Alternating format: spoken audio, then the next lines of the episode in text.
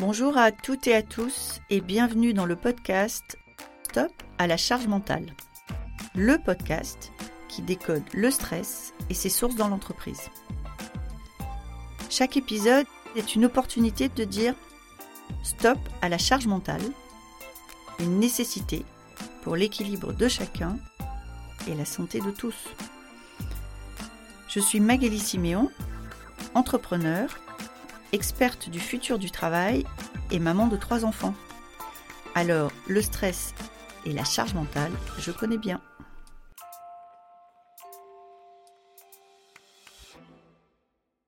Aujourd'hui, je reçois Cindy. Cindy est une experte dans plein, plein de sujets. Vous allez pouvoir le constater. Je crois que cet épisode peut s'écouter même plusieurs fois.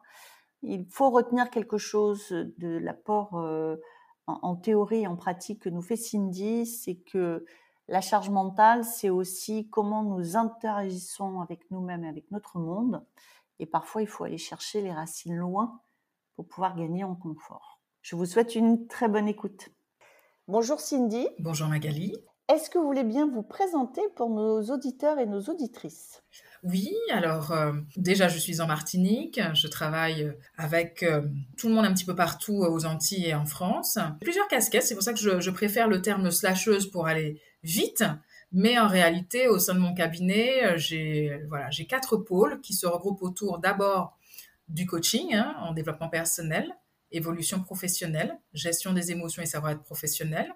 Je me suis ensuite spécialisée en tant que consultante en management des organisations et je me suis vraiment axée autour du bien-être et de la qualité de vie au travail en télétravail. J'ai aussi la casquette de formatrice et je me suis spécialisée dans les domaines du management, du leadership, prise de parole, de la communication en soi. Et puis, le dernier volet du cabinet, c'est le fait d'être organisatrice d'événementiels professionnels. D'autres passions et d'autres casquettes, celle d'autrice hein, de mon premier livre hein, sur la santé intégrative où je propose quatorze solutions alternatives pour prévenir le stress et la dépression. Et puis, il euh, y a le fait d'être chroniqueuse média aussi, euh, télé, presse, radio, internet, où je parle régulièrement de ces sujets, puisqu'actuellement, par exemple, j'ai quatre chroniques euh, radio, une sur la santé où je parle de tout type de santé, une autre où je m'axe plus sur le développement personnel, une autre où je, j'ai une chronique autour de mon livre, hein, où je donne des messages, je donne aussi des, des conseils pratiques sur euh, prendre soin de soi. Et puis, j'ai une dernière chronique qui tourne autour de mon dada, qui est euh, le monde dans l'entreprise, du management, de la qualité de vie et du bien-être au travail. Eh ben, on va revenir sur ce, sur ce parcours, même c'est même pas un parcours, sur toutes ces activités, mais je vais déjà poser la question rituelle de, de ce podcast. Pour vous, Cindy, c'est quoi la charge mentale ? La charge mentale, c'est le fameux petit vélo qu'on a, c'est le fait de tout le temps avoir en préoccupation une tâche ou plusieurs tâches. Euh, c'est de se réveiller la nuit euh, brutalement, de se disant « mince, faut pas que j'oublie demain matin, j'ai ça à faire ». Et à partir du moment où vous vous réveillez la nuit, à partir du moment où vous avez tout le temps un yaka faucon qui vous poursuit, où il suffit de regarder votre agenda, si vous voyez qu'il est rempli de six heures du matin à vingt-trois heures, vous avez une tâche à chaque heure ou chaque demi-heure, vous êtes en charge mentale et peut-être même déjà en surcharge mentale. Alors, il faut quand même rappeler que la charge mentale, elle est multiple, elle peut être en famille, elle peut être au travail bien sûr, mais elle peut aussi être à l'école euh, parce que je me suis rendu compte depuis la crise euh, que bon nombre de parents m'ont sollicité pour accompagner leurs enfants et c'est ce qui m'a amené à créer sur mesure pour les enfants de sept à dix-huit ans un programme de coaching euh, qui est l'équivalent de celui pour les adultes mais adapté où on parle bien sûr euh, de clarification d'objectifs, d'estime de soi, de confiance en soi, de harcèlement scolaire également, de préservation de la nature, enfin voilà. Il y a de gestion des émotions surtout et on voit que bah, de sept à quatre-vingt-dix-sept ans, la charge mentale ou la surcharge mentale peuvent euh, nous impacter. Est-ce que vous voyez les choses se dégrader, c'est-à-dire encore plus de gens qui ont encore plus de problèmes de charge mentale aujourd'hui ? Oui, ça se dégrade et puis la crise nous a pas aidés, hein, faut être honnête. Tant en étant fermés chez nous-mêmes qu'au travail, bien sûr les professions médicales et paramédicales en ont d'autant plus souffert parce que pour moi, ça contrevenait essentiellement à leur mission de vie qu'ils s'étaient fixée. Donc là, pour moi, la, la sentence, elle est triple. En tant qu'individu, en tant que, je dirais, personne au travail, et puis surtout dans le, la mission de vie que, qu'elle s'était confiée, qui était de sauver des vies finalement, et de se voir un peu limitée par rapport à tout ça. Donc c'est vrai que le, le psychophysio-émotionnel est très impacté, mais euh, oui, oui, oui. Et puis les femmes... Euh, les femmes aussi beaucoup souffrent de cette charge mentale parce que bon, on va quand même rappeler certains chiffres. Il faut quand même savoir que selon l'Observatoire des inégalités de l'INSEE, les femmes consacrent trois heures vingt-six par jour aux tâches domestiques, ce qui, alors déjà les impacte au quotidien, mais peut freiner leur carrière quand les hommes se limitent à deux heures. Et puis en onze années, alors moi c'est ce qui m'avait le plus bluffé, c'est que euh, le temps moyen quotidien consacré au foyer des femmes actives n'a baissé que de vingt-deux minutes concernant les, les, les charges domestiques, quand euh, celui des hommes n'a commenté que d'une seule petite malheureuse minute. C'est vous dire qu'on a encore fort à faire concernant les hommes et les charges domestiques. Et je ne parle même pas d'inégalité salariale, euh, vous savez bien qu'on est à plus de, en moyenne, hein, on est à, on dit vingt pour cent, mais selon les secteurs, on peut monter jusqu'à plus de trente pour cent d'inégalité salariale par rapport justement au fait que les femmes euh, se retrouvent doublement chargées de la famille, plutôt dire du foyer pour être exact, quand c'est pas de la famille dans son acception la plus large, et puis bien sûr dans, dans, dans leur carrière professionnelle, alors je dirais encore double peine quand on est soi-même femme chef d'entreprise. Vous avez les enfants, vous avez le foyer, vous avez la famille si vous êtes aidant familial, plus vous avez donc votre entreprise à gérer, et puis vous occupez de vous-même. Alors le, le, le soi-même, il est toujours... Euh, Je dirais c'est la cinquième roue du carrosse, mais, et c'est ce que j'explique aux femmes que j'accompagne, vous imaginez que vous vous relayez à la cinquième roue du carrosse, mais sans vous, les quatre premières roues ne, ne, n'avancent pas et ne fonctionnent pas. Donc c'est un peu antinomique tout ça. Vous savez, c'est comme dans l'avion. Mettez votre masque pour sauver les vies. Vous ne pouvez pas sauver les vies si vous n'avez pas votre, vous-même votre masque sur le nez. Elles sont surprises du constat. C'est vrai que jusqu'à maintenant, ça choque un peu quand je dis ça en conférence ou en, en, en, en séminaire, mais je vous avoue qu'on a l'air d'oublier, ou plutôt je mettrais ça sous le, le coup du déni. Encore une fois, on est dans le déni de notre personne, mais c'est notre personne qui permet aux autres de se maintenir et de continuer à exister correctement et en santé, euh, surtout quand on a des personnes âgées autour de soi, par exemple, ou des personnes malades. Donc, je vous avoue que je suscite la prise de conscience. Eh ben, je suis ravie de, de, de, d'aller au-delà de la prise de conscience. L'idée aussi de leur permettre, justement, de changer un peu la donne. Comment vous les aidez à changer, justement ? Est-ce que vous pouvez partager avec nous quelques recommandations que vous leur faites ? Comment vous aidez les personnes que vous accompagnez à progresser et à gagner en confort ? Parce que c'est ça l'objectif, c'est de gagner en confort, on est d'accord ? Oui. Alors pour moi, il faut agir sur trois niveaux. Je vais d'abord vous les citer, après je vais détailler. Le premier, c'est son environnement prégnant, parce que c'est, c'est, c'est dans lequel on baigne tous les jours. Ensuite, c'est d'agir sur les tâches, apprendre à mieux s'organiser si on ne l'est pas euh, du tout, ou à, à, à optimiser son temps si on a excessivement de tâches à réaliser dans une journée, dans tous les secteurs que je viens de citer. Ma personne, mon travail, ma famille, mon foyer, et encore une fois, de se dire que euh, les enfants et, et, et l'âge, et cetera. Pour finir, troisième niveau euh, où on peut agir, c'est sur ses propres compétences en tant qu'individu. Est-ce que j'ai des dons, talents, points forts que je peux justement mettre en avant et, et encore euh, exceller au développer de la performance ? Ou est-ce qu'au contraire, j'ai, j'ai constaté des faiblesses ou des lacunes que je peux assez facilement et rapidement combler et naturellement, généralement, en me faisant accompagner. Coach, thérapeute ou je ne sais, mais on peut agir sur plusieurs niveaux concernant l'individu. Ça peut être l'individu lui-même par rapport à ses blessures d'enfance et bien sûr les, les drivers auxquels il se soumet. Ça peut être l'individu au travers, effectivement, de sa gestion quotidienne personnelle. Et puis, ça peut être aussi l'individu qui... Euh, justement, se retrouve dans une situation de vie. Alors là, si elle ne correspond pas du tout à, à nos objectifs ou à nos rêves, voir comment on peut rééquilibrer le curseur parce qu'il n'est jamais trop tard. D'ailleurs, vous avez dû constater le nombre de reconversions professionnelles, tant de jeunes que de moins jeunes qu'il y a depuis trois ans, depuis la crise, qui a été un accélérateur de révélation existentielle, si je puis dire ça comme ça.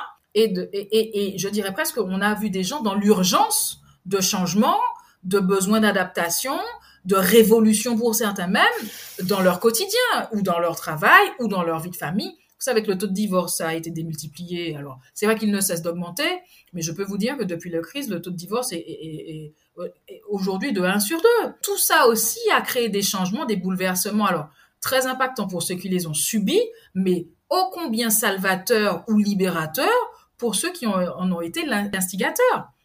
Vous avez prononcé le mot de driver. Est-ce que vous pouvez nous en dire un peu plus ? C'est quoi les drivers et, euh, et qu'est-ce que ça nous fait finalement ?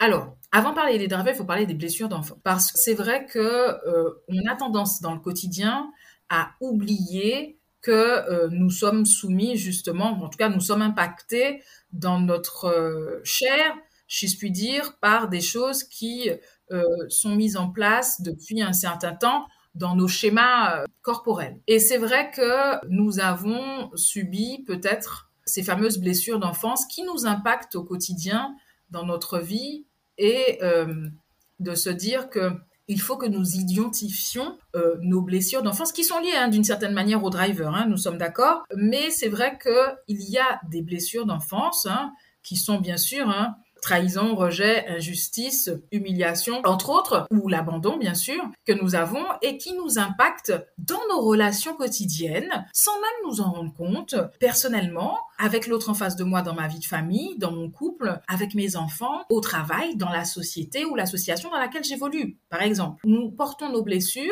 et c'est vrai que quand elles ne sont pas guéries, elles impactent très fortement nos relations, notre communication et la façon dont nous nous voyons, nous nous percevons ou même nous nous jugeons. À côté de ça, il y a les fameux drivers dont je parle qui sont au titre de messages contraignants qui sont engrammés dans notre corps, dans notre tête, que nos cerveaux nous font répéter inlassablement dans les expériences de vie que nous avons qui malheureusement sont le plus souvent désagréables ou négatives. Sois parfait, sois fort, dépêche-toi, fais plaisir et fais des efforts. C'est vrai que ces drivers-là, on... Au titre des casquettes que je maîtrise, c'est vrai que je n'ai pas dit que j'étais aussi praticienne en santé naturelle et bien-être et positivologue. Je me permets de faire une, par- une parenthèse pour expliquer ce qu'est la positivologie. La positivologie, c'est justement le fait de maîtriser des neurosciences du positif qui sont au, au titre de l'intelligence émotionnelle, la communication active positive, la sophrologie et la relaxation ludique, le fait de, d'utiliser une technique que j'utilise en team building qui est le yoga du rire, dont on va peut-être en parler plus tard.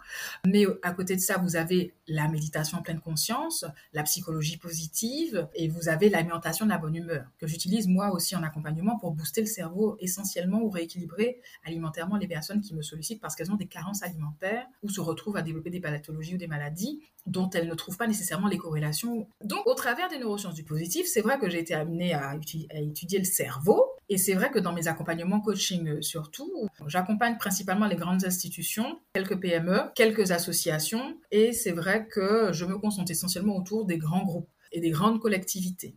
Et du coup, l'idée, c'est de leur donner des clés à ces, à ces cadres managers-directeurs, à côté des salariés, bien sûr, des clés de, de, de management. Et euh, l'idée, c'est de comprendre comment fonctionne le cerveau en coaching et de permettre à l'individu qui me sollicite, soit pour des questions personnelles ou à vocation professionnelle, de faire le point sur ce qui l'impacte dans sa vie et de comprendre, grâce aux outils que j'utilise en coaching essentiellement, qu'il y a chez nous des mécanismes, soit de protection, soit de défense, soit de communication, conscient ou inconscient, qui influent ou malheureusement impactent l'autre en face de moi et qui pourrait euh, éventuellement me porter préjudice aussi et qu'il faut absolument corriger le curseur, d'abord pour moi-même pour me sentir mieux euh, dans ma vie euh, quotidienne à tous les niveaux et ensuite aussi favoriser les relations, les maintenir et surtout aller expliciter ou même m'excuser quand parfois mon langage vient piquer très euh, brutalement l'autre en face de moi sans nécessairement me rendre compte que peut-être propos euh, peuvent euh, le déranger. Alors je ferme la parenthèse, je reviens sur les drivers. Euh, l'idée c'était justement de faire comprendre aux individus qu'en neuro-émotionnel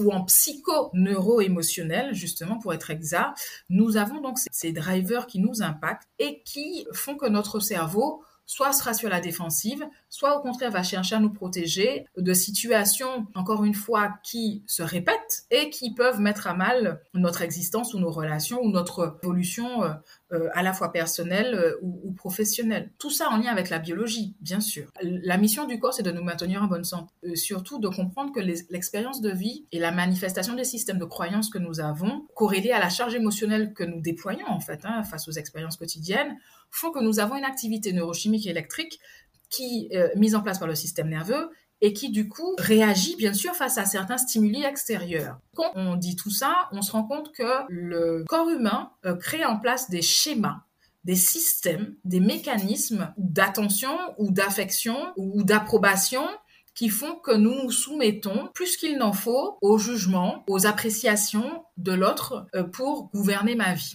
Nous avons donc des blessures euh, qui peuvent être narcissiques parfois, qui amènent à des schémas comportementaux compulsifs qui consistent à capter ou à garder ou à, à vouloir absolument avoir l'attention des gens qui nous entourent pour satisfaire notre ego et euh, nous sentir pleinement exister.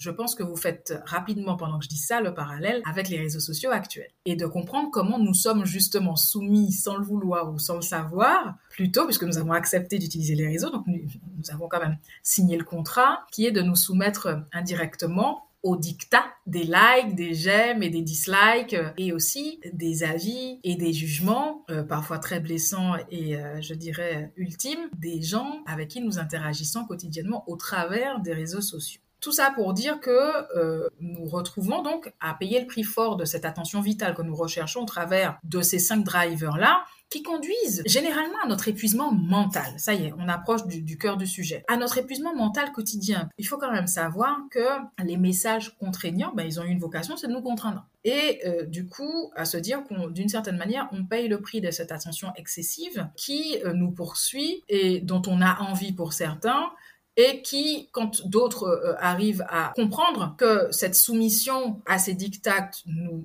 épuise très fortement, nous crée en fait de la charge mentale ou de la surcharge mentale. Sois parfait, sois fort, dépêche-toi, plaisir ou fais des efforts, ce sont ces messages qui sont engrammés en nous, mémorisés, et du coup qui ressortent en fonction de la personne, de l'environnement, de la situation dans laquelle je me retrouve confrontée, et de se dire que nous pouvons, malgré tout, et je vous le souhaite, de comprendre que nous nous, nous soumettons ou que nous sommes soumis à ces messages-là depuis l'enfance, et que nous pouvons nous en extraire en prenant le temps de bien vouloir faire ce travail interne profond de développement personnel pour aller chercher les causes de nos blessures d'enfance et surtout absolument y remédier pour pouvoir avoir une meilleure vie, euh, être en meilleure santé et surtout moins chargé mentalement par rapport à ces messages qui se déploient en nous assez régulièrement. Donc l'idée, c'est de se dire qu'il faut les identifier, il faut se faire accompagner aussi parfois pour comprendre les conséquences comportementales qui découlent en fait de ces messages, et euh, il faut aussi les corréler avec nos blessures d'enfance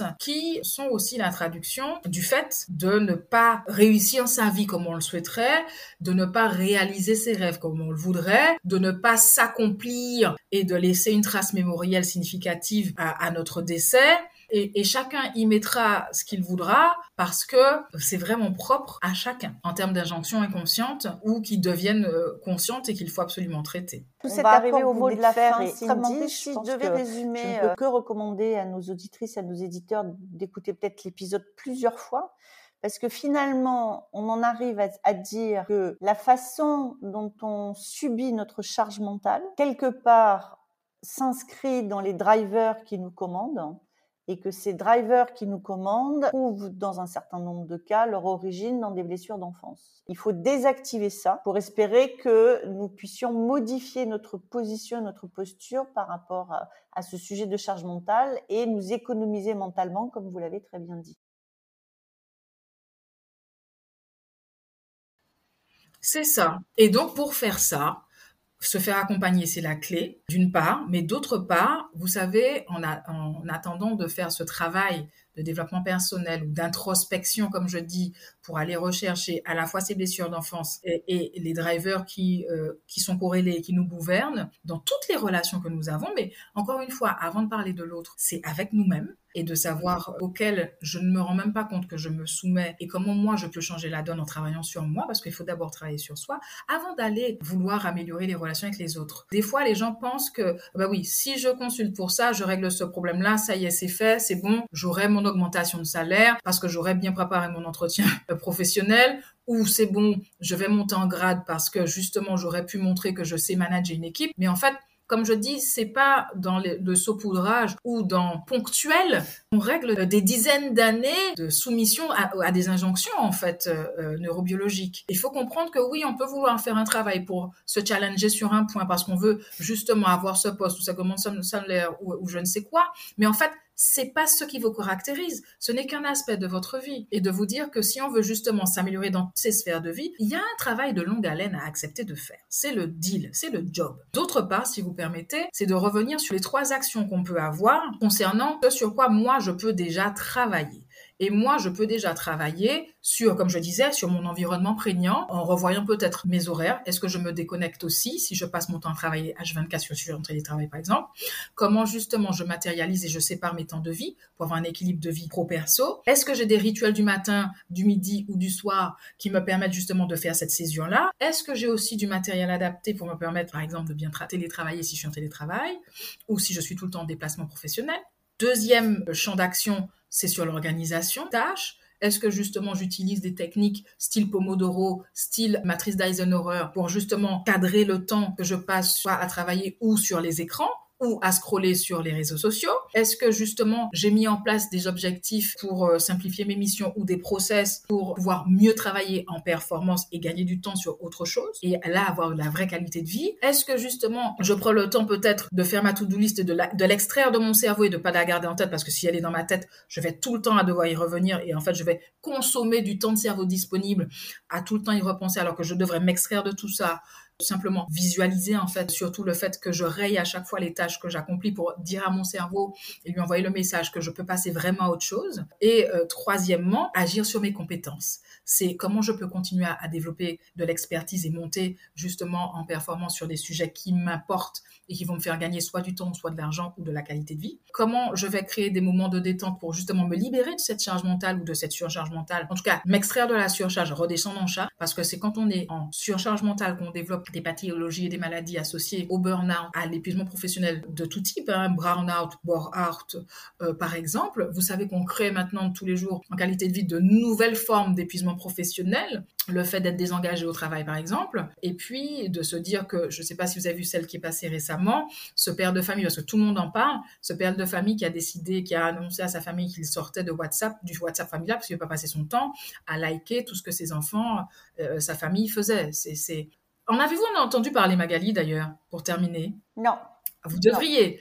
Non. Un père de famille aux États-Unis, alors, il a déjà eu quinze millions de vues. Je ne sais pas si vous vous rendez compte.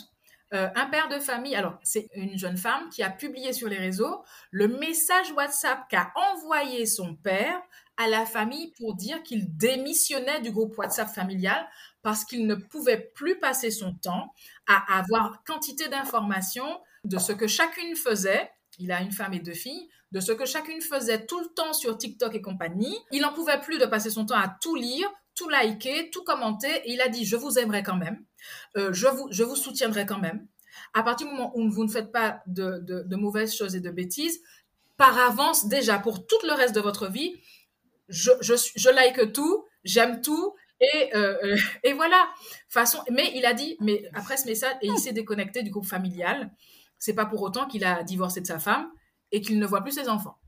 Et je pense que ça est un message fort pour faire comprendre aux communautés des réseaux sociaux qu'au bout d'un moment, lui, il était largement en surcharge mentale. Ben, je crois qu'effectivement, Cindy, ça sera l'histoire de la fin, plus que le mot de la fin, et elle est extrêmement euh, instructive.